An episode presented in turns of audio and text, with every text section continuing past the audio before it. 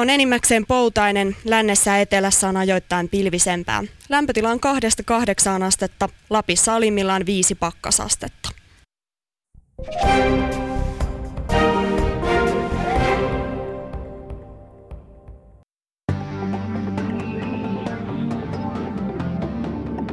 Yle puheessa.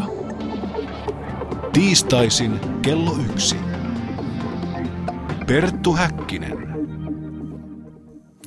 Ja oikein miellyttävää tiistai-iltapäivää teille kaikille ja tervetuloa tämän viikkoisen päänavauksemme pariin.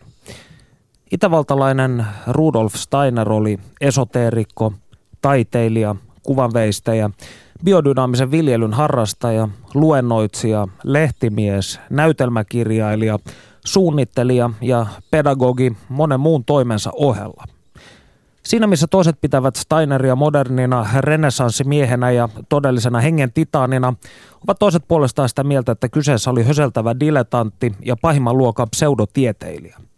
Ja kuten niin usein maailmassa, löytyy totuus luultavasti tässäkin tapauksessa jostakin ääripäitten välistä. Tänään me kysymmekin, mikä osa Steinerin ajattelusta on relevanttia vielä lähes 90 vuotta hänen kuolemansa jälkeen ja mikä joutaisi jo historian laskipunttuun. Siitä kanssani keskustelemassa tutkijat Janne-Erik Mansikka ja Hannele Savelainen. Lämpimästi tervetuloa. Kiitos. Kiitos. No, jos lähdetään liikkeelle siitä, että Jan-Erik, sinä kirjoitit väitöskirjasi Rudolf Steinerin varhaisesta ajattelusta. Steinerin tuotantohan oli kohtuuttoman kokoinen, pelkästään sen kirjallinen puoli käsitti 90 000 sivua. Mitkä olivat hänen oppinsa niin sanottuja ydinteemoja, jos näin voidaan ilmaista? Huhhuh, tämä on aivan, aivan mahdoton, mahdoton kysymys. Tarkoitatko se nyt kokonaisuudessaan niin kuin koko Steinerin? Siis sehän, Steinerhan oli semmoinen tyyppi, että se piti, muistaakseni oliko se 6000 suullista niin kuin esitelmää. Ja tota, pikakirjoituksella nämä esitelmät sitten kirjoitettiin. Ja nämä on periaatteessa, tai käytännössä ilmeisesti melkein kaikki julkaistu. Niin tota, se on, se on siis ihan käsittämättömän, ihan käsittämätön määrä, määrä tota, julkaistu hänen ajatuksiaan. Mutta nyt hänen niin kuin ajattelua voidaan ihan niin hyvällä syyllä tavalla tai hyvällä peru, hyvillä perusteilla jakaa kahteen osaan, ainakin kahteen osaan. Ja se tavallaan se varhainen ajattelu, johon mä siihen väikkärissä sitten vähän tutustuin ja syvennyin, niin, niin se on itse asiassa aika perinteistä saksalaista, saksalais niin romanttista filosofiaa, jossa on tiettyjä semmoisia teemoja, joita, joita niin kuin Steiner, Steiner kehittää. Mutta sitten sen jälkeen tavallaan 1900-luvun taitteessa, niin tota, sitten hän lähti sitten teosofiaan ja antroposofiaan ja sitä kautta. Ja sitten se muuttui valtavasti, hänen kielensä muuttui, hänen käsitteet muuttui ja, ja tota, se on sitten ihan toinen, toinen juttu. Mutta palataksesi vielä sun kysymykseen niistä teemoista, niin ehkä jos mennään siihen varhaiseen ajatteluun, niin ihan, ihan selkeästi ehkä siinä filosofisessa kontekstissa, niin tota, sillä oli kaksi semmoista – pääteemaa, jota hän kehitti niissä kirjoissaan. Ää, toinen, toinen, toinen niin sai, oli, hän oli jotenkin ihan mielettömän innostunut Goethen ajattelumaailmasta ja, ja, ja, ja on jotenkin huomioon arvosta, että hän oli innostunut Goethen luonnontieteellisestä ajattelusta. Goethehän pidetään tavallaan kirjallisuuden ja, ja tämmöisen humanistisen aj- ajattelun semmoisena niin kuin tekijänä, mutta, mutta Steineria kiinnosti valtavasti tämä luonnontieteen ajattelu. Ja, ja, ja Steinerin mielestä niin, niin Goethe antoi esimerkillään ää, luonnontieteessä, hän antoi, antoi jotenkin semmoisen kuvan siitä, että millä tavalla havaintoa, meidän havaintoa voidaan syventää. Se on yksi teema ihan selkeästi Steinerilla, että miten, miten meidän niin kuin havainto, havain, millä, millä tavalla meidän havaintomaailmaa voidaan syventää, millä tavalla me voidaan paremmin havainnoida maailmaa. Siis voisiko sanoa, että tällainen esifenomenologinen ote tietyllä Joo, tavalla? kyllä, ehdottomasti. Ja, ja se liittyy myös, myös, myös siihen, että, että Steinerilla oli paljon myös sitten antroposofisella puolella niin oli semmoista niin kuin tavallaan luonnon havainto on ollut semmoinen tärkeä osa. Ja havainto liittyy silloin siihen, että havainnoidaan ajassa, palataan siihen samaan teemaan monta kertaa ja sitten nähdään tietynlaisia semmoisia niin kuin säännönmukaisuuksia siitä, jota avautuu. No tämä on se yksi teema. Se toinen, toinen teema voidaan, voisi ehkä ihan tämmöisen saksalaisen ajattelun tota, ää, piirteessä, niin voitaisiin voi, voitais sanoa ajattelun syventämisellä. Ja tota, tämäkin linkittyy sitten kyllä antroposofiaan sitten semmoisessa meditatiivisessa työskentelyssä ja, ja tota, näin päin pois. Avaa hivenen lisää. Mitä tämä ajattelun syventäminen tarkoittaa? No se on, se on tietysti hankala, hankala puoli tietyllä, Mut, mutta ehkä, ehkä... Se on todella hankala. joo, mutta ehkä näin päin, että niin kuin Steiner, Steinerin niin kuin varhaisessa äh, filosofiassa hän, hänellä oli sellainen käsite kuin puhdas ajattelu. Ja me, meillä on kaikilla ihmisillä, kaikilla ihmisillä on kyky ö, tota, saavuttaa semmoinen taso, jossa me ajatellaan ilman sanoja. Ja siis se pelkkää niin kuin kohdataan se ajatteluvirta.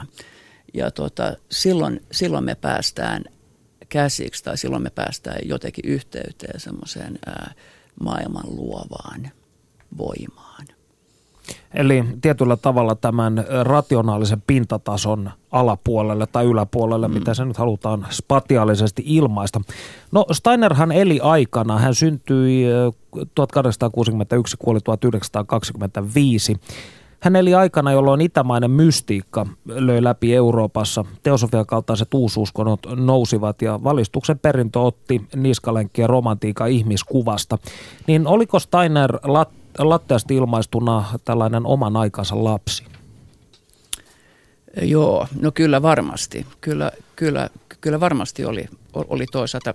Varmaan voidaan ajatella, että siinä on paljon elementtejä tietysti, jotka ei ole, ei ole sitten niin sidoksissa siihen aikaan. Mutta jos mietitään sitä, sitä tota, 1900-luvun taitetta, niin yksi semmoinen teema, mitä silloin oli, oli itse asiassa semmoinen aika optimistinen ilmasto myös, myös ja semmoisia suuria kertomuksia oli paljon. Jos ajatellaan vaikka, vaikka äh, Nietzscheä, äh, joka silloin eli Spengler, ja Oswald Spengler oli länsimaiden perikato, suuria morfologisia tota, liikkeitä maailman historiassa. Ja, ja sitten oli muita tämmöisiä. Niin Steiner linkittyy kyllä hyvin, hyvin jotenkin näiden niin kuin rinnalle.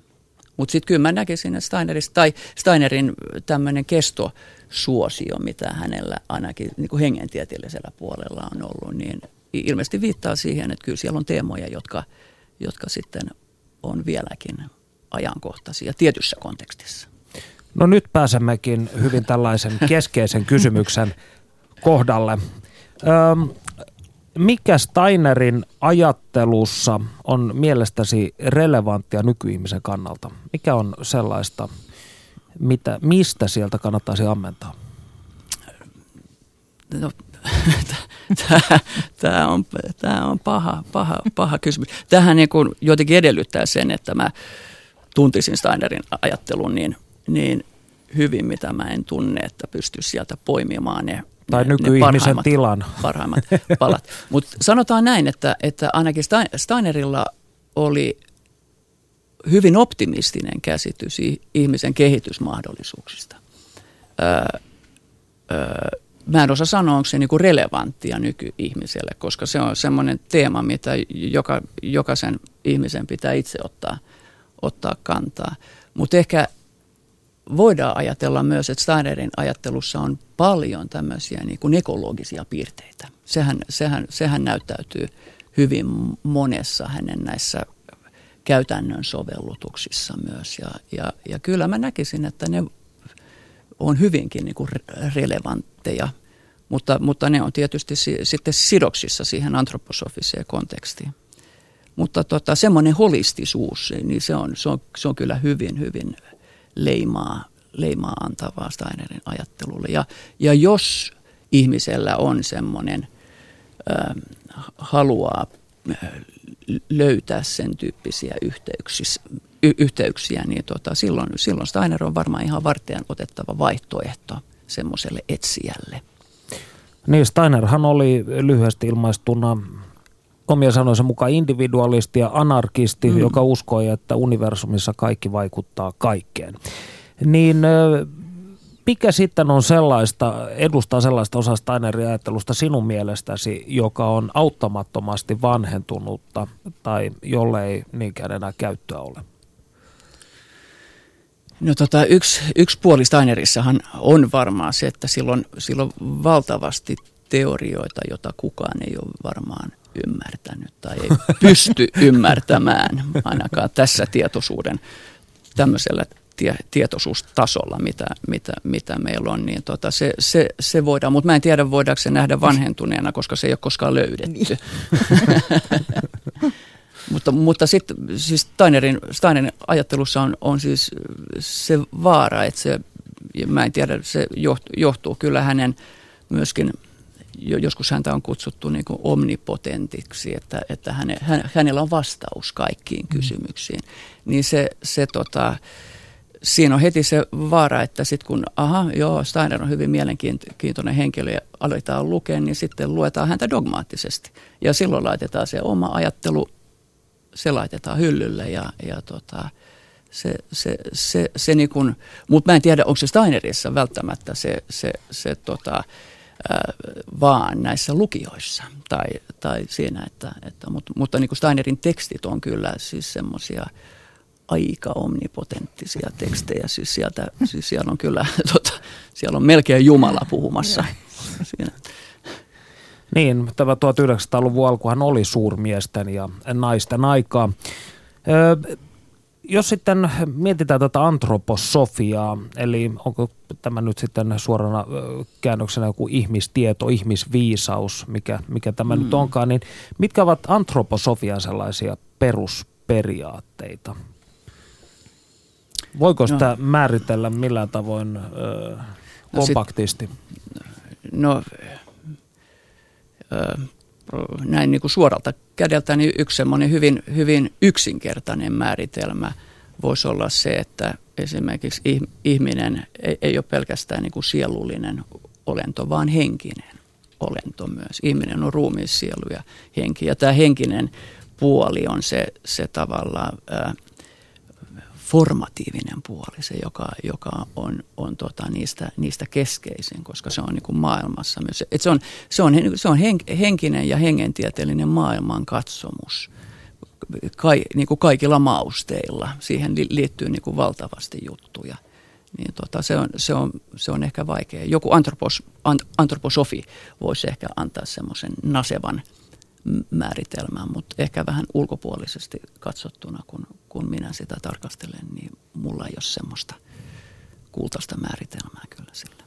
No mitä, mitä veikkaat sitten, kun sinä olet akateemisesti, akateemisista lähtökohdista tutkinut Steineria hänen ajattelua, niin itse muistan omina opiskeluaikoina, niin, niin hänen, hän oli tietynlainen persona non grata ainakin tuolla filosofian laitoksella, koska filosofeille hän oli liian, voisiko sanoa esoteerinen, liian uskonnollinen ja sitten taas esimerkiksi teologeille hän oli liian tällainen jopa pakanallinen ja, ja liian filosofinen.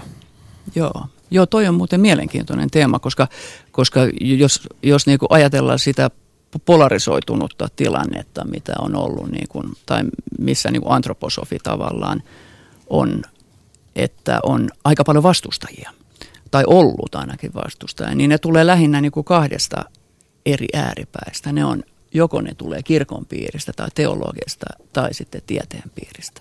Ja on ollut paljon semmoista todella kriittistä kirjallisuutta ää, myös, myös Steineria vastaan. Mutta tota, mä, mä ehkä näkisin, että, että se viime, ehkä, ehkä jopa viime, viimeisen vuosikymmenen aikana, niin, niin se on semmoinen polarisoitunut asetelma on jotenkin häviämässä ja, ja hyväksytään kyllä, kyllä Steinerin, Steinerin ajattelumaailmaa ehkä toisella tavalla nykyään, mutta, tota, mutta se on tietysti tämä antroposofinen puoli, joka on hyvin vaikeasti lähestyttävissä ja sitä ei pysty niin kuin filosofisesti tai tieteellisesti ottamaan haltuun, joka tekee siitä ongelmallisen.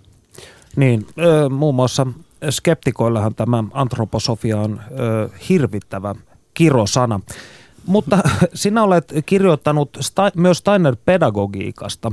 Ja tässähän on ikään kuin yksi syy, minkä takia Steiner-pedagogiikkaa hyvin usein arvostella esimerkiksi Suomessa on, koska halutaan kysyä, kuinka paljon siellä viime kädessä on yhteyksiä tämän antroposofiaan ja antroposofiseen ihmiskäsitykseen, niin mitkä sinun nähdäksesi ovat Steiner-pedagogiikan keskeiset piirteet? Joo, joo, siis kyllähän Steiner-pedagogiikka, se on niin syntynyt antroposofian piirissä, että, että tota, kyllä, kyllä niin siinä, siinä taustalla on, on, on tietysti niitä samoja, samoja niin kuin elementtejä, mutta, mutta ne ei ole kovinkaan mitenkään niin kuin voimakkaasti läsnä Steiner, Steiner-pedagogiikassa, mutta ehkä ne, niitä keskeisimpiä elementtejä, yksi semmoinen aika semmoinen selkeä elementti Steiner-pedagogiikassa on semmoinen ikäkausiopetus. Ajatella, että, että ihminen, ihminen kehittyy ja kehittää niin kuin, niin kuin eri olemuspuolia.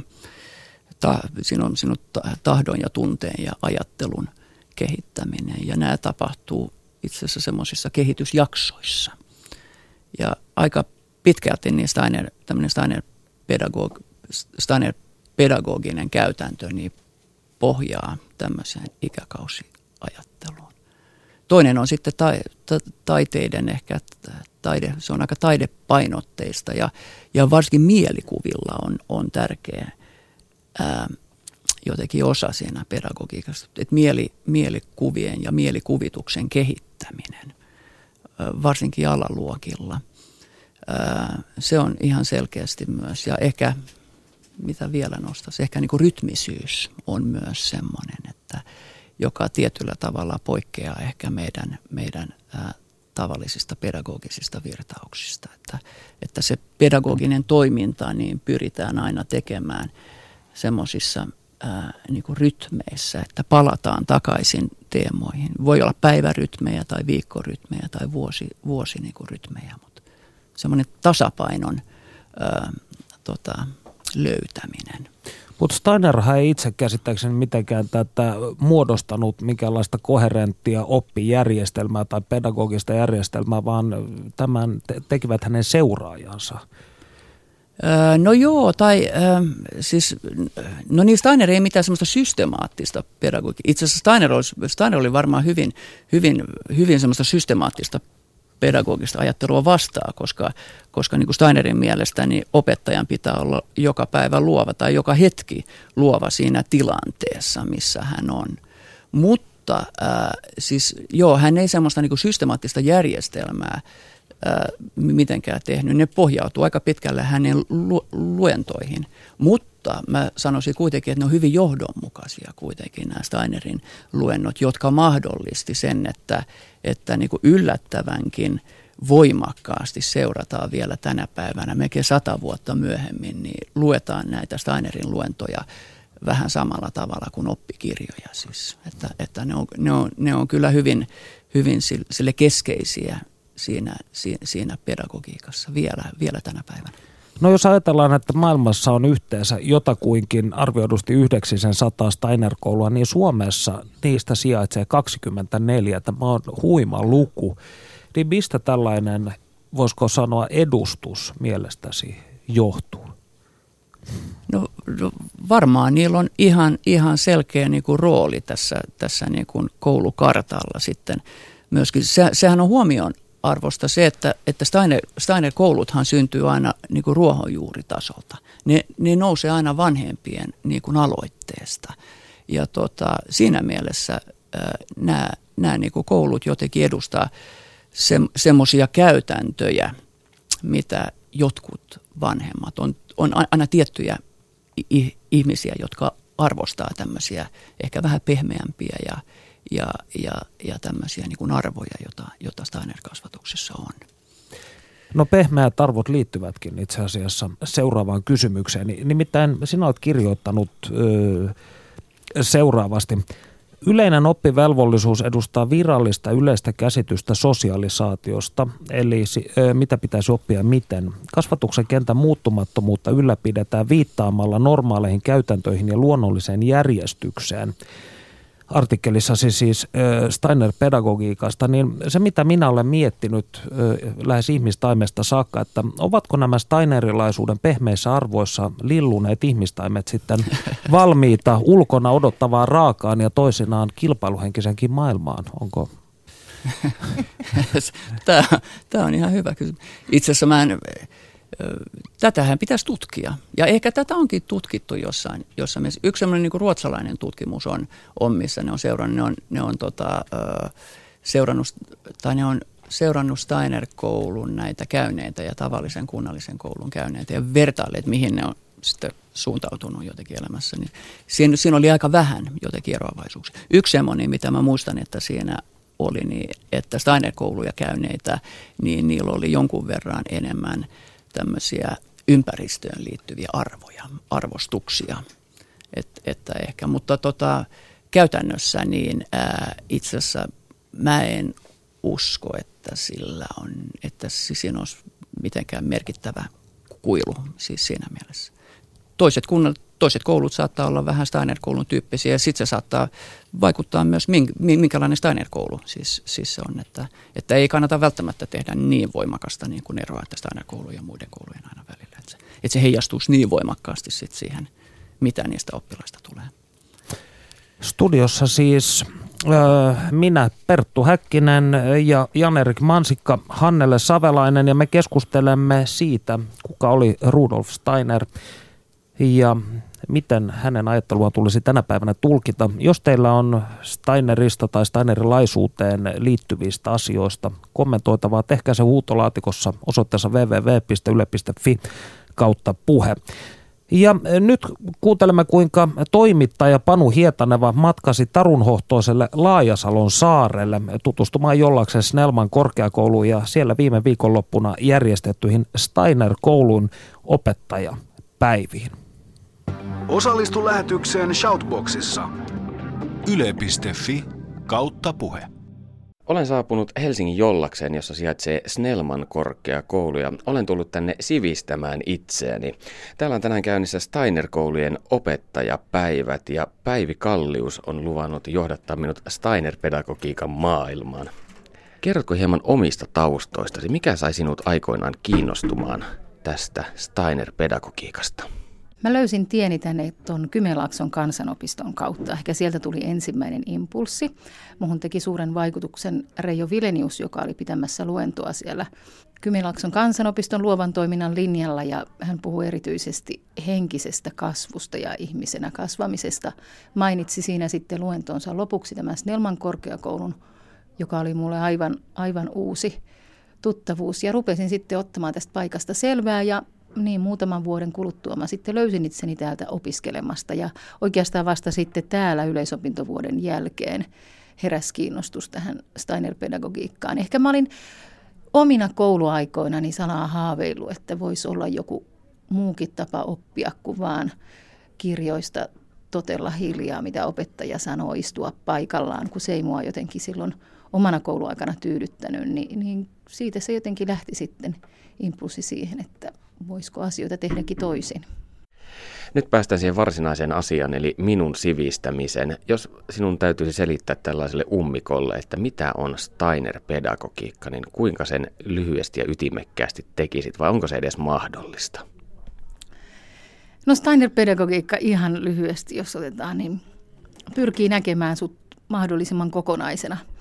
Ei vaan ajattelevana ja havainnoivana, vaan myöskin ottaa huomioon sun kokemus- ja tunneelämän ja myöskin sen, mikä sussa on vielä toteutumassa, mikä ei ehkä vielä näy, mikä on sussa jotenkin piilevänä voimavarana sun tekemisen ja toiminnan ja sen tahdon puolen kouluttamisen kautta.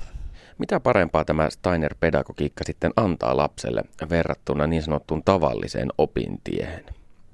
Mm, tavallista opintietä, mä en tiedä onko semmoista määritelmää, mutta että useinhan meidän peruskoulun opinnot on aika akateemisesti painottuneet. Alaluokilla sitä tulee vain niin kuin vähemmän sitä informaatiota ja sitä lisätään sitten sitä informaation määrää.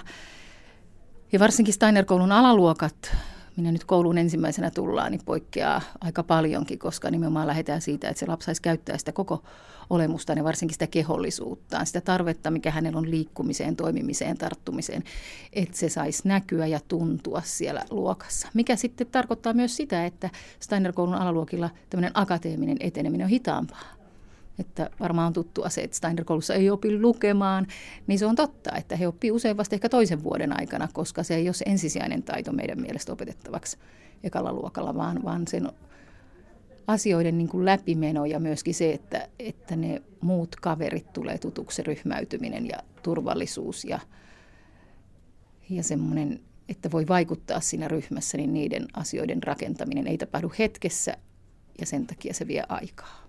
Eli Steiner-pedagogisen ajattelun mukaan kannattaa nimenomaan panostaa aluksi tähän ryhmäytymiseen ja lukemisen voi hyvin opetella vuotta myöhemminkin.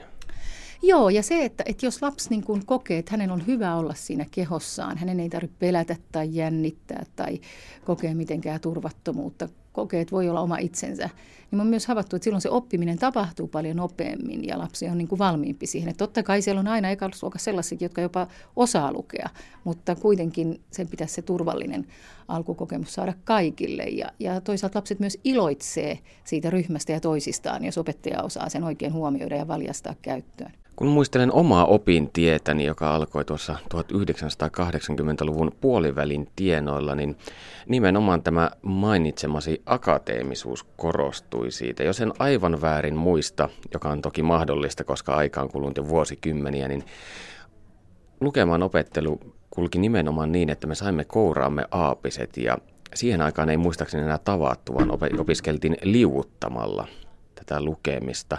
Kuinka sitten käytännön tasolla Steiner-koulussa opetellaan lukemaan? No tähän pitää pikkusen pohjastaa, että koko lukeminenhan on, on maailma meidän puhutussa ja kirjoitetussa kielessä. Ja niitä ei voi oikeastaan erottaa toisistaan. Varsinkin pienellä lapsella se on, on kaikki yhtä se kokemus siitä, että oikeastaan äidin kielen opetus jo lähtee siitä, että opettaja itse puhuu hyvin ja mielekkäällä tavalla ja pitää virkkeen mittaisia taukoja, tai siis taukoja siellä puheessaan. Mutta ehkä just se, että kirjaimia ennen kuin opetellaan lukemaan nämä kirjaimet, niin ei vaan tuoda lapsille tiettynä kirjaimerkkinä ja todeta, että tässä on S ja E tai F, vaan pyritään löytämään joku semmoinen, millä mä herätän lapsen mielenkiinnon just tähän kirjaimeen. Ja jos niitä kirjaimia vähän miettii, niin aika nopeasti toteaa, että niissä on vähän eri laadullisuuksia. Joku A, se tulee sanotuksi ihan eri tavalla kuin kot tai p tai k. Ja näistä opettaja niin kuin kuuntelee sitä ikään kuin laatua, miettii, että minkälaisesta äh, hahmosta tämä kirjain tai äänne voisi olla kuva. Ja niinpä hän usein aloittaa steiner niin, että hän ei tuokkaan sitä kirjaimerkkiä suoraan, vaan siellä voi olla vaikka tarina jostakin rukista, joka on jatkuvasti liikkeellä ja se surraa ja rurraa ja, ja kuullaan tämä tarina tästä rukista, koska tämä mielikuvan herättäminen on aina se, joka on silta sinne lapsen sieluun ja tunneelämään. Se ei niin kuin jätä kylmäksi. Ja silloin nekin, jotka jo tietää, minkä näköinen R-kirjain, niin ne on kuitenkin kiinnostuneet niistä tarinasta. Ja vasta tästä, kun on luotu se joku suhde ensin siihen, siihen asiaan, niin sitten puretaan se kirjainmerkki. Ja, ja yleensä silloin ei ole mitään tämmöisiä motivoimisongelmia, kun lapsella on jo joku suhde siihen opetettavaan asiaan. Toinen muistikuvani ensimmäiseltä luokalta liittyy matematiikkaan. Me otimme kynät kouraan, aloimme opetella ykkösen piirtämistä ja kun se oli opeteltu, niin siirryimme kakkoseen. Lisäksi tietenkin opettelimme oppikirjojen avulla yksinkertaisia yhteen- ja vähennyslaskuja. Kuinka Steiner-kouluissa opiskellaan matematiikkaa? No nyt mun melkein tekisi mieli kysyä sulle vastakokemus, että minkälainen kokemus sulle jäi tästä, että niitä tehtiin siellä kirjassa, koska mä voisin melkein kuvitella, että, että se vastaus on, että, että se oli vähän tylsää tai että se oli väsyttävää tai sitä ei jaksanut tehdä kauaa. Ja se johtui just siitä, että silloin lapsi joutuu ponnistelemaan pelkästään ajattelunsa varassa.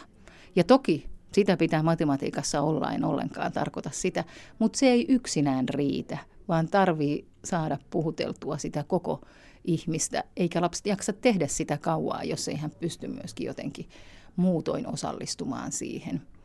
Eli taas jos on ihan pienistä alaluokista kysymys, niin kaikenlaisia leikkejä tai laskutehtäviä, arvoituksia. Ja myöskään opettajan ei tarvitse olla se aina, joka kysyy, vaan lapset on hurjan nokkelia ja viisaita. Voi vaikka tehdä niin, että maanantaina tämä eturivi saa omat tehtävät kysyttäväkseen muilta ja tiistaina seuraava rivi ja niin poispäin. Eli opettajan kannattaisi myös hyödyntää sitä aktiviteettia ja viisautta, joka lapsissa on. Ja, ja nykyään paljon puhutaankin tästä vertaisoppimisesta. Ja se on, se on kyllä tärkeää. Mutta nimenomaan se, että ottaa – että se ei ole vaan puurtamista, vaan että siitä tulee myös iloa ja hauskaa. Sitä pitää matikankin olla kyllä. Yksi vähemmän hauska muistikuva alaasteen ensimmäiseltä luokalta liittyy terveydenhoitajan tarkastukseen, jota me luokkatovereiden kanssa pelkäsimme, koska siellä rokotettiin. Tammikuussa uutisoitiin, että lohjalaisen Steiner-koulun oppilaista vain puolet oli rokotettu tuhkarokkoa vastaan ja näin ollen koulun oppilaat joutuivat kotikaranteeniin. Mikä on Steiner-pedagogiikan suhtautuminen rokottamiseen? Annetaanko kouluissa jonkinlaista ohjeistusta vanhemmille tämän asian suhteen? Vanhemmat ei saa mitään ohjeistusta Steiner-koulun puolelta, mutta se on totta, että Steiner-koulujen piirissä on paljon vanhempia, jotka ei rokota lapsiaan ja mä itsekin olen omien lasteni kanssa niin vähentänyt sitä tahtia, mikä, mikä silloin ihan ensimmäisenä vuosina lapsilla on. Mutta ehkä siinä on se jollain tavalla se näkemys myös siitä lapsen kokonaisuudesta, että jos paljon viedään voimia johonkin rokotuksen aiheuttamaan tuota, vaikutukseen lapsensa, niin silloin se on pois jostain muualta. Ja sitä semmoista yksipuolisuutta, mikä tällaisesta saattaa seurata, niin vanhemmat ilmeisesti haluaa vähentää ne vanhemmat, jotka jättää rokottamatta. Mutta sitten voi olla lukuisia muitakin syitä, miksi miksi vanhemmat ei halua rokottaa. Päinvastoin mun mielestä terveydenhoitajille, jotka Steiner-koulussa työskentelee, joilla välttämättä ei ole mitään sillä tavalla käsitystä Steiner-pedagogiikasta, niin heitä vaan informoidaan, että tällaisia vanhempia saattaa olla ja tavallaan, että kaikilla perheillä on sen oman vakaumuksensa mukaisesti tehtävä se päätös, mutta koulun puolelta ei tule siis vanhempien suuntaan mitään, vaan vanhemmat on ne, jotka kertovat, miten heidän perheessään on päätetty nämä asiat hoitaa. Näin siis Steiner-pedagogiikan luokanopettajan linjan opinto vastaava Päivi Kallius Panu Pantse Hietanevan haastattelussa. Ja tervetuloa takaisin tänne suoraan lähetykseen. Ja kiitos paljon teille kaikille, jotka olette tuolla yle.fi kautta puhe sivuston huutolaatikossa ottaneet osaa keskusteluun. Siellä käydään hyvin, hyvin vilkasta keskustelua Steinerilaisuudesta, Steiner-pedagogiikasta ja kovia kysymyksiä myös paukutellaan. Eräs tällainen oli, että opetetaanko Steiner koulussa Atlantista, tai siis Atlantis kadonnut manner oppia. Ja tämä täytyy sanoa, Perttu Häkkinen ei osaa vastata, joten siirrytään taiteen puolelle. Hannele Savelainen, sinä olet tutkija ja toiminut Espoon modernin taiteen museon Emman vaikuttava Rudolf Steiner-näyttelyn työryhmässä. Steineria ei varsinaisesti muisteta niinkään design-guruna tai muotoilijana, joten onko tämä näyttelyn sisältö tullut yllätyksenä kansalaisille? No kyllä varmaan koko tämä näyttely on, on ollut suuri yllätys, koska Suomessahan Steiner tunnetaan niin Steiner-pedagogiikan ansiosta suunnilleen. Ja tässä näyttelyssä tulla, tuodaan esiin Steinerin todella laaja tuotanto ja myös hänen vaikutuksensa taiteeseen – ja, ja, ja designiin, arkkitehtuuriin. Mutta ehkä tärkeintä on kuitenkin, että tässä näyttelyssä tulee esitää Steiner persoonana ja hänen tämä laaja-alaisuus. Ja vaikka todella äs, äs, äskeisessä vuoropuhelussa tuli hyvin esiin tämä filosofian vaikutus ja muu, mutta tämä näyttely tuo esiin hänen vaikutuksensa taiteeseen 1910-luvun abstraktin taiteen syntyyn – ja siitähän on ollut jonkin verran kyllä puhettakin, ja se, ja se liittyy aika paljon teosofiaan mutta tärkeintä on, on sillä tavoin Steinerin kannalta, että niin tämä näkemys hänestä niin persoonana on laajentunut. Kun meidän ongelma on se, mikä tuli just kun mietittiin, että mikä on suhde filosofiaan ja mikä on uskonto tieteeseen. Että Steiner on, on osittain tietysti tämän niin kuin aina, aina käy tämmöisille koulukunnille, että ne jumittuu hyvässä ja pahassa, mutta tämä näyttely tuo esiin sen, että hän on edelleenkin ajankohtainen, on kyllä, mutta ei ole ihan helppo aina löytää niitä kohteita, mutta kyllä hänen merkitys näkyy ihan hyvin vieläkin. No sinä mainitsit, että tämä näyttelyhän on siis kiertävä näyttely, joka on alun perin saanut alkunsa Steinerin syttymä 150-vuotisjuhla vuonna 2011. Niin sinä totesit, että kun tätä näyttelyä alettiin masinoimaan, niin kuului jopa sora-ääniä, että miksi tällaista hörhöä pitää tuoda Espooseen esiteltäväksi. Kyllä, tämä on ihan totta, että me saadaan ehkä vieläkin, silloin tällöin kuuluu näitä, näitä ääniä, mutta siis se oli suuri yllätys ihan osittain museon työntekijöillekin, että mistä on kysymys, mutta me tietysti saatiin tietoa heti laajuudesta ja muusta, mutta kyllähän Steinerilla on oma leimansa, stigmansa, mistä jos aiemmin puhuttiin, ja tämän näyttelyn ja tämän juhlavuoden tarkoitus on nimenomaan laajentaa tätä näkemystä ja sen tämä näyttely kyllä erittäin hyvin on tuo esiin. Että se on ollut meille työntekijöillekin erittäin avartava. Jos puhuttiin, että harvoin me on päästy näin sivistämään itseämme kuin tämän, tämän näyttelyn yhteydessä. Niin, tässä Joo. on eittämättä varmaan mm. tällaista tehdä se pakko opiskella mm. koko tämä 1800-1900-luvun mm. taiteiden henkinen mm. historia. No kuinka näyttely sitten on, on suhtauduttu? Millaista no, palautta on ollut? No, etupäässä aivan positiivista. Et me, se herätti, me aluksi luulimme tietysti, että tuota, Steiner, Steiner-ihmiset ilman muuta on kiinnostuneet ihan Ruotsia myöten, koska Pohjoismaissahan ei ollut, itse asiassa koko Euroopassa ei ollut tämmöistä isoa näyttelyä, näin laajaa näyttelyä ennen, mutta myöskin ihan, ihan ihmiset laidasta laitaan taiteesta kiinnostuneet, on, on käyneet museossa. Ja tietysti me saatiin alussa hyvin, hyvin julkisuutta juuri tämän omalaatuisen Steinerin takia. Ja tietysti tähän näyttelyyn liittyy myös niin kuin Hilma Clintin työ, töitä on yli 20, niin sehän toi oman lisänsä ja kuuluu tähän samaan aikaan ja ajanjaksoon, jolloin tämä henkisyys on niin tärkeää, että tämä kokonaisuus on komea. Mutta kaikin tavoin ollaan oltu positiivisesti yllättyneitä. No esitän sinulle nyt saman mm. kysymyksen, jonka esitin Janerikille tuossa aiemmin. Mikä Steinerissa viehättää vielä keväällä 2014, lähes 90 vuotta hänen kuolemansa jälkeen?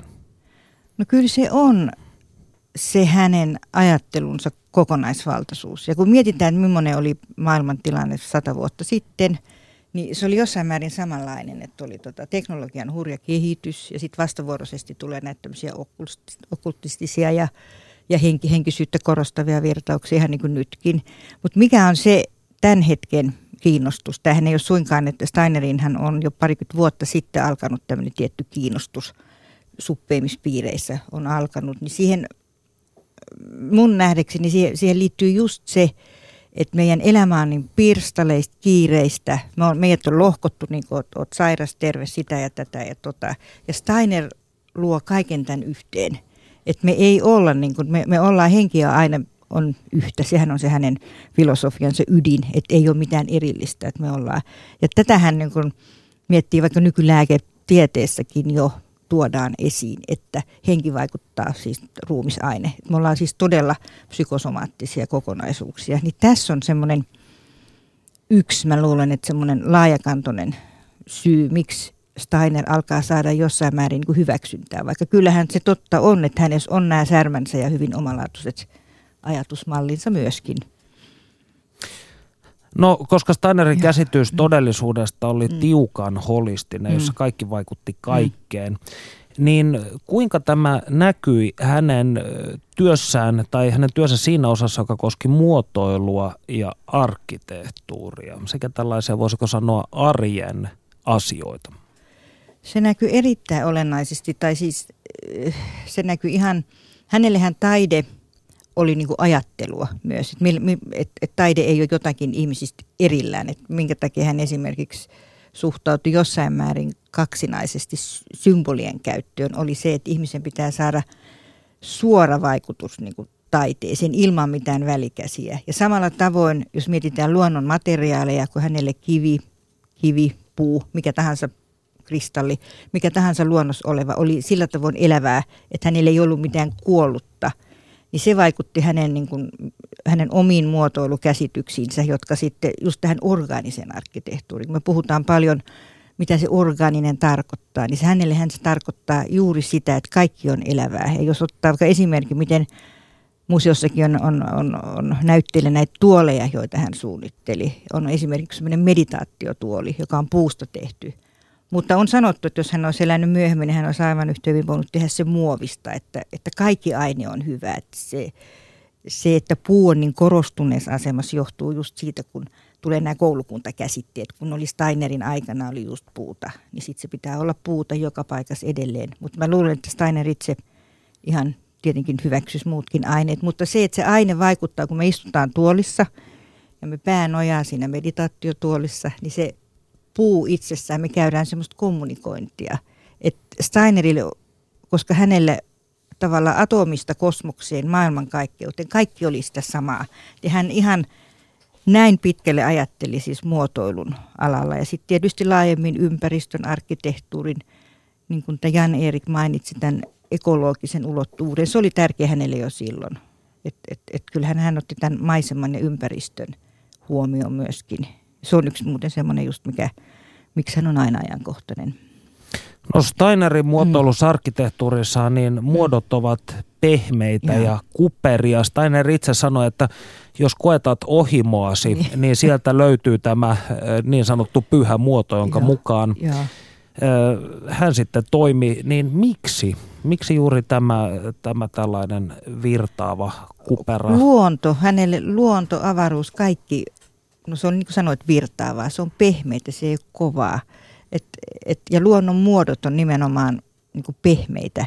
Mutta samaan aikaan hän käytti myös tätä kristallimuotoa, joka on suoraan niin Goetheltä sekin Goethen luonnontieteellisistä tutkimuksista al, al, alkuperäiset tavallaan tämän kristallin merkitys. Että et, et jos katsotaan tuoleja, niin onhan niissä tuoleissa myös nämä suorat, suorat kulmiot ja näin, ei kaikki ole virtaavaa, mutta se oli nimenomaan se yhdistelmä, että ei ole yhdenlaista.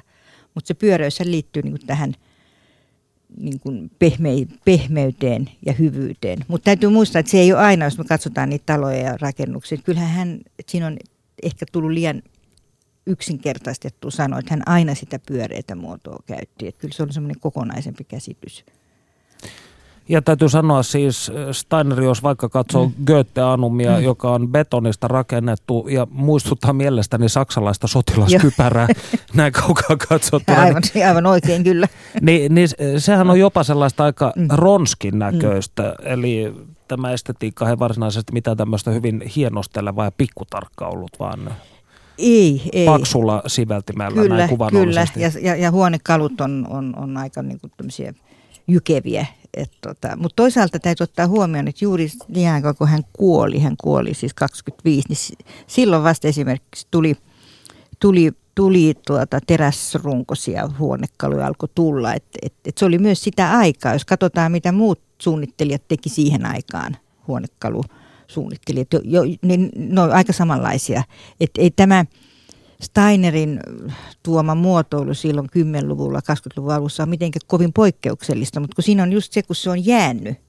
Tämä on se Steinerilaisuuden ongelma, on se, mitä Steiner itse vastusti kyllä, että hän aina sanoi, että ajatelkaa itse, että älkää niin kuin aina, että, että kun siitä tulee tämmöinen koulukunta, niin siitä tulee semmoinen itseään niin kuin pois, tai la, laajemmin, niin kuin siitä tulee niin kuin itse, itseään toteuttava suljettu ympyrä, ja tähän, Kivettynyt maailmankuva. Kyllä, joo, että se on niin kuin, huvittaa, että mä olin, kesällä käytiin tuolla, tuolla antroposofisessa keskuksessa Järnassa Ruotsissa ja se oli aivan samanlainen tämä niin pienoiskuva Dornahista, Sveitsistä.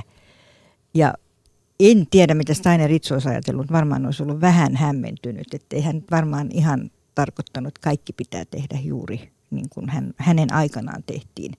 Et luulen kyllä, että esimerkiksi tämä muotoilut periaatteetkin olisi jossain määrin laajentuneet, mutta kuka tietää. Eli toisin sanoen voisi mm. ajatella, että mm. implisiittisesti Steiner tarkoitti, että Weitermachen mm. jatkakaa, jatkakaa. Kyllä, ja nimenomaan. jatkakaa tuota Kyllä. työtä ja kehittäkää sitä nimenomaan. eteenpäin. Ja se on hänen kirjoituksissaan, että mulla itsellekin en, en, en siis aiemmin ole kovin paljon mitenkään Steineriin perehtynyt, niin oli niin kuin yllättävä tai uusi, hieno löytö. Hän nimenomaan useassa yhteydessä korosti, että ajatelkaa itse. Älkää aina tehkö niin kuin minä teen, vaan ajatelkaa. Hän loi hyvin, hän kirjoitti ja ne on osittain ristiriitaisikin jotkut hänen hänen, hänen, hänen ajatuksensa, koska ne on luentojen pohjalta ja hän saattoi kärjistää tahallaan, kun hän, hän esimerkiksi mustiin tauluihin teki näitä kaavioita ja selitti, mitä asiat on, niin hän itse jossain kirjeessä sanoi, että hän niin kuin vähän laittoi eri tavalla kuin ajatteli, että ihmiset ajattelevat, ajatelkaa. Ja se on minusta todella niin kuin suuri, suuri asia, että hän, hän, hän näin just halusi. Eli tällaista mm. sokraattista kiusantekoa, niin, niin kuin tavataan sanoa. kyllä, joo.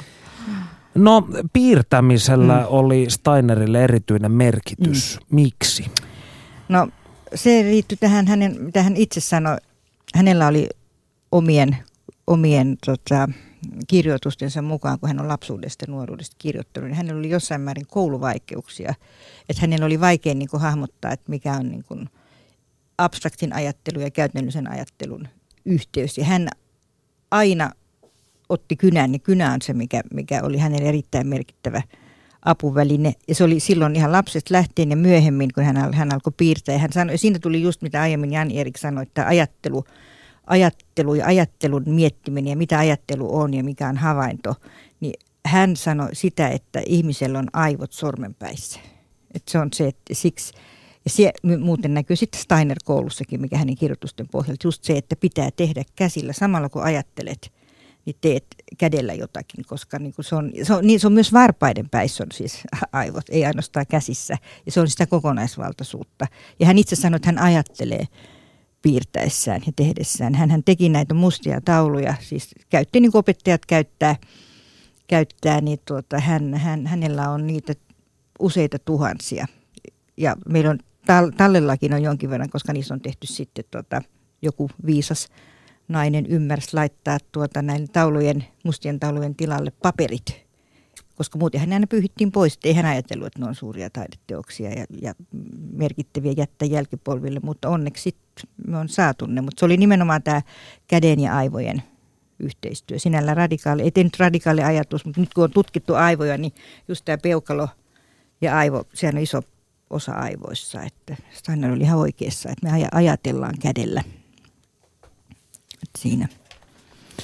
No, mm. jos mietitään antroposofiaa mm. ja tätä niin sanottua antroposofista estetiikkaa, mm. niin mitkä ö, ovat sen, voisiko sanoa, erityispiirteitä tai tuntomerkkejä näiden pehmeiden ö, muotojen ja epäsymmetristen muotojen lisäksi?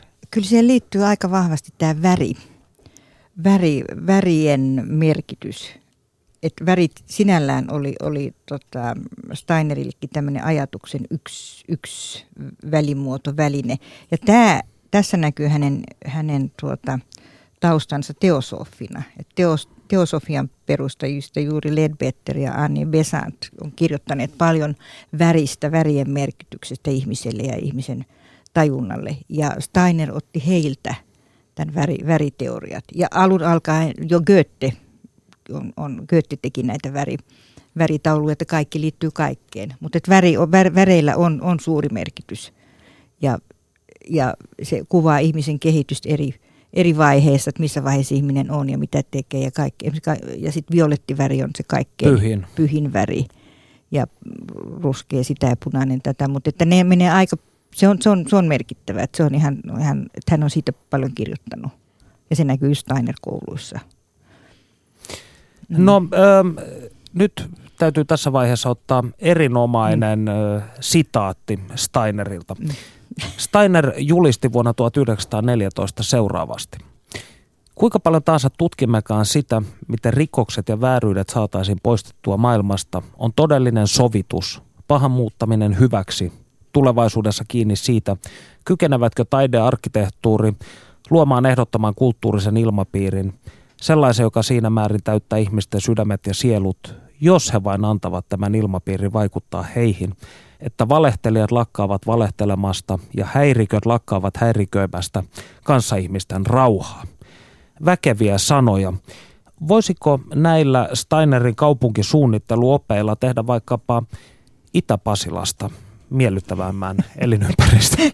Kyllä varmaan vaikka esimerkiksi väriä lisäämällä Kyllä ehdottomasti. Että tämä on tämä Steinerin yksi, yksi, yksi upea ominaisuus on se, että hän todella uskoi ihmiseen. Että se oli se semmoinen, kun hän oli tietysti, kun nämä suuret tämmöiset maailmanmatkaajat ja, ja, ja, ja filosofit, ja, niin hän oli tämmöinen työnarkomaani. Mutta sitten hän aina, aina oli se perimmäinen idea, oli se usko ihmiseen. Että kyllä mä luulen, että Pasilastakin saataisiin, mutta varmaan väriä, väri voisi auttaa. Kyllä, Rudolf Steiner, mm. mies, joka viimeiseen asti puhui ihmisen hyvästä ja. elämästä, tappoi lopulta itsensä työnteolla. Olkoon tämä myöskin varoituksen sana kaikille, jotka ovat sillä tiellä. Lämmin kiitos Hannelle Savelainen. Ja, kiitos. Ja äh, tässä kaikki tältä erää. Ohjelman traagiseen luonteeseen kuuluu se, että tämä loppuu aina ennen aikojaan. Kiitos teille kaikille kommenteista. Palataan ensi viikolla asiaan. Ja tässä vaiheessa kuunnellaan vielä, mitä Panu Hietaneva oppi Laajasalon Tarun hohtoisella saarella. Yle puheessa. Tiistaisin kello yksi. Perttu Häkkinen. Retkeni Steiner-pedagogiikan maailmaan jatkuu täältä Steiner-koululta, jossa on käynnissä parhaillaan Steiner-opettajapäivät ja oppanani edelleen toimii Päivi Kallius.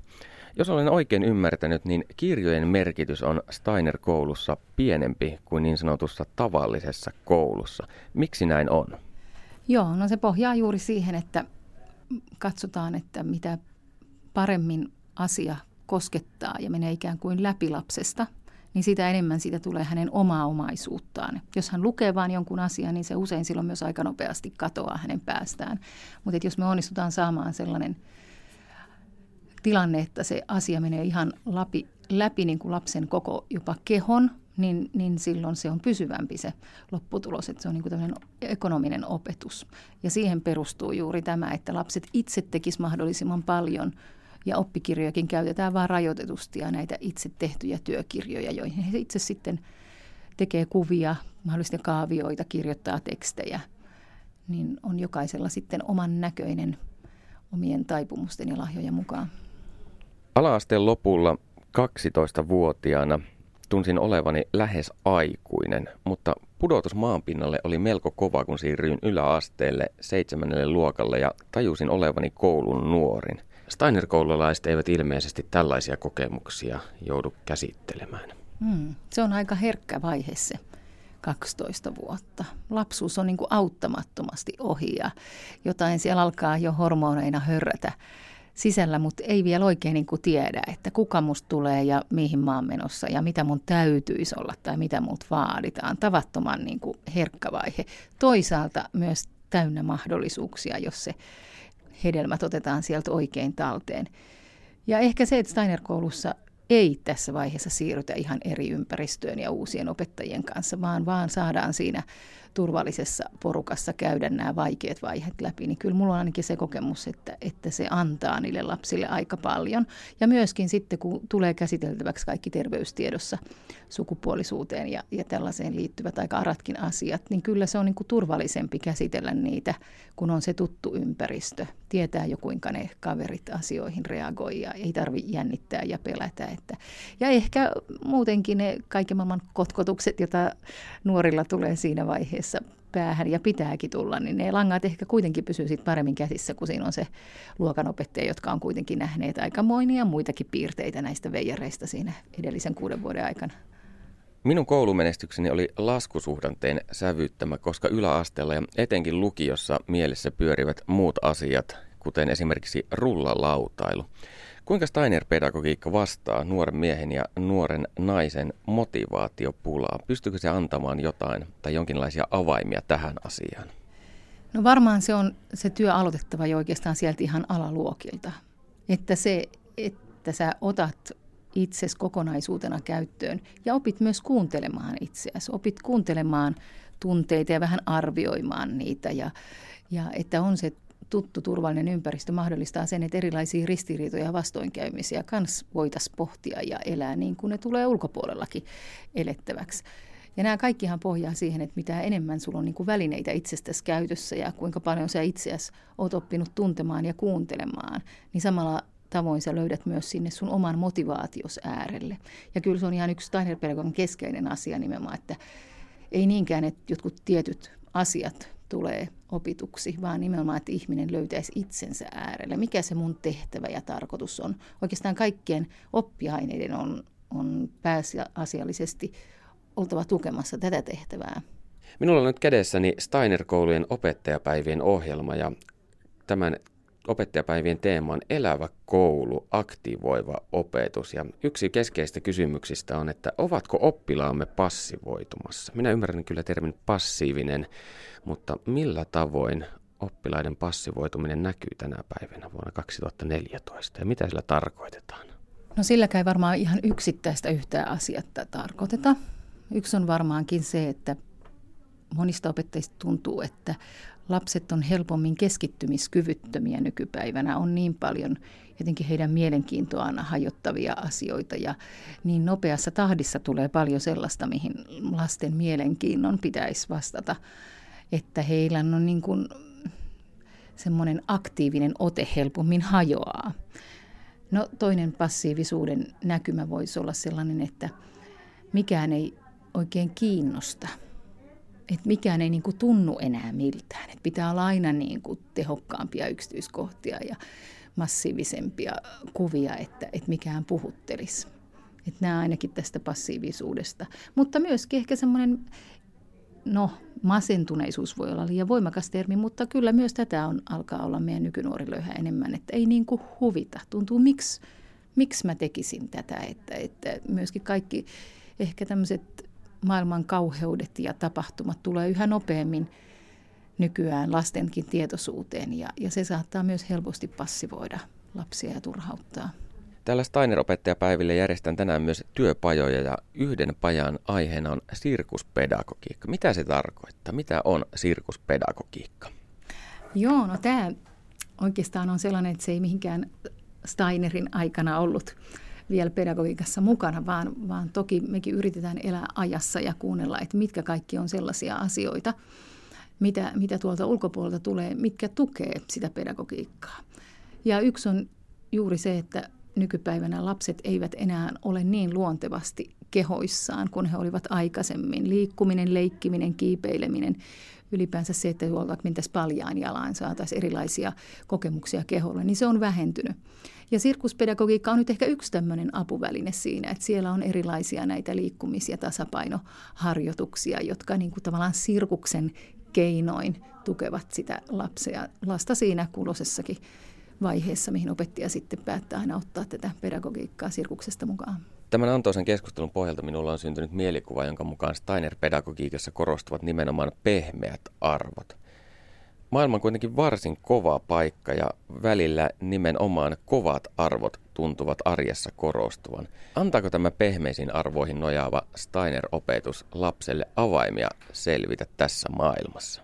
No mun mielestä pehmeät arvot on just sitä, että sä kuuntelet itseäsi, etkä vaan lähde niin kuin rationaalisesta ajattelusta. Totta kai se pitää olla siellä mukana, mutta Steiner pedagogiikka nimenomaan haluaa tuoda sen koko ihmisen siihen. Ja Mä taas näen niin, että kun katsoo, mihin valtavalla vauhdilla meidän yhteiskunta kehittyy ja miten nopeasti meiltä vaaditaan koko aika kaikkea uutta, niin mun nähdäkseni vahvimmilla on just ne ihmiset, jotka ovat itsessään hyvin kokonaisvaltaisesti ja, ja, ja tuntevat vähän omaa tunnereaktiotaan ja, ja osaavat vähän tehdä käsillään ja jotenkin ovat valmiita kuuntelemaan myös muita. Että, että kyllä minulla nämä, nämä pehmeät arvot kuitenkin on ne, jotka auttaa meitä sitten sukkuloimaan tässä nopeasti kiihtyvässä ympäristössä.